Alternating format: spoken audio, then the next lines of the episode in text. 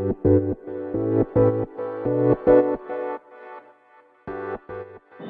い、皆様こんばんは、ラチです。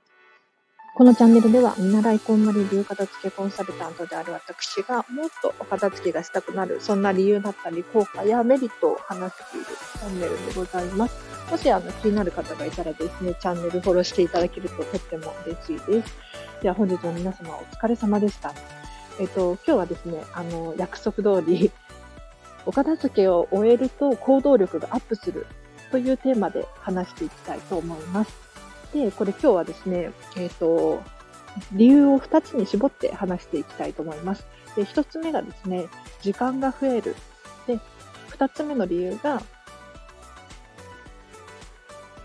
自分の好みがはっきりするという2つの理由について話していこうと思います。で、まず1つ目なんですけれど、時間が増えるということなんですが、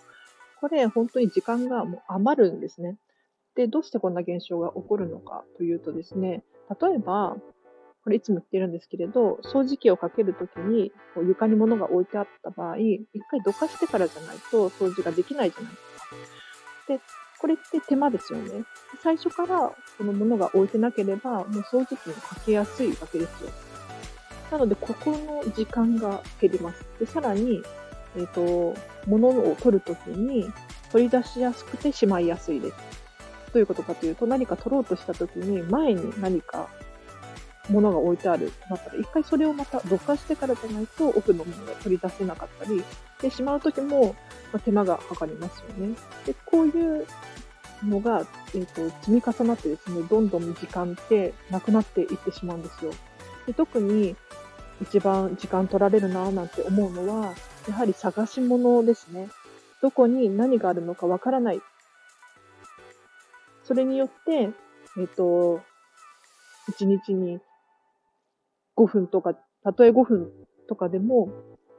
それが日々積み重なってですね、どんどん時間が減っていってしまうんです。なので、片付けが終わるとですね、あの、掃除もしやすかったり、取り出しやすくてしまいやすいですし、探し物をする時間っていうのがないので、本当に、えっ、ー、と、行動力、行動力がアップすると思います。で、時間がそれによって増えることによって、その空いた時間を何か違うこと、自由な自分の時間として使うことが、えっと、行動力のアップにつながると思います。で、さらに、うん取り出しやすくてしまいやすいっていうのも行動力アップかななんて思うんですが、要するに、勉強しようと思った時に机ごちゃごちゃしていたら勉強しにくいですよね。一回片付けないといけないとか、仕事をするときもそうなんですけれど、えっ、ー、と、いざ仕事をしようと思ったときにもうパパッと出せる。そういう環境こそが行動力につながると思います。で、今日の二つ目の理由なんですけれど、好きなものが明確になることによって行動力がアップしますいう話ですね。で、片付けが終わると、自分自身に最低な最低な、最低必要な量のものが手元に残るんですよ。で、自分が好きなものだったり、自分が大切にしているものが手元に、身の回りに残ります。で、これがですね、やはり行動力につながると思っていて、要するに自分が好きなものがはっきり分かってくるんですよ。なんとなく持っているものだったり、なんとなく使っているものを手放すことによって、自分がどういう持ち物のこと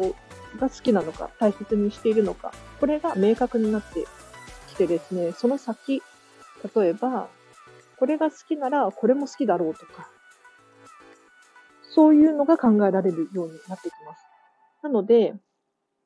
自分の好みを明確にしておくことによって、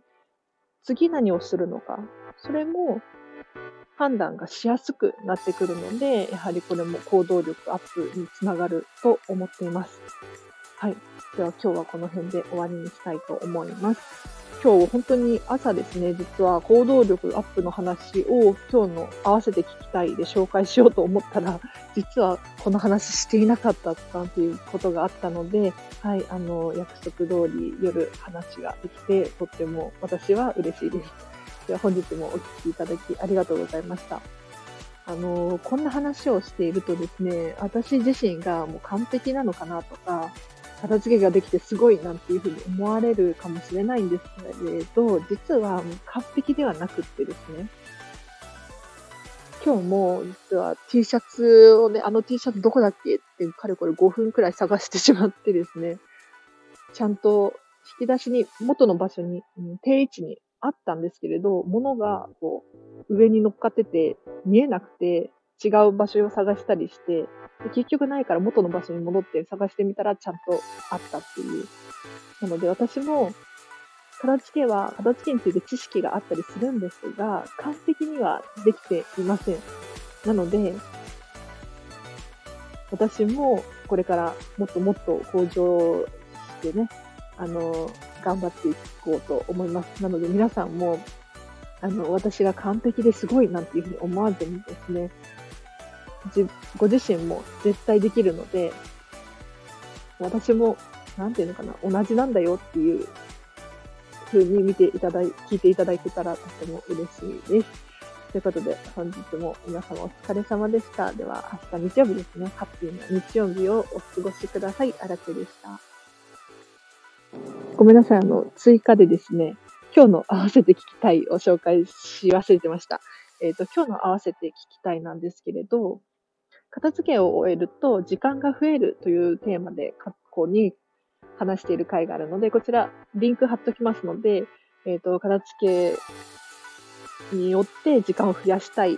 ていう方はあんまりないかな。でもなんか仕事で忙しいとか、なんだろう、家事に追われているなんていう方いたらですね、ぜひぜひ時間が増える理由についてチェックしてみてください。では、本日もお聴きいただきありがとうございました。あらちでした。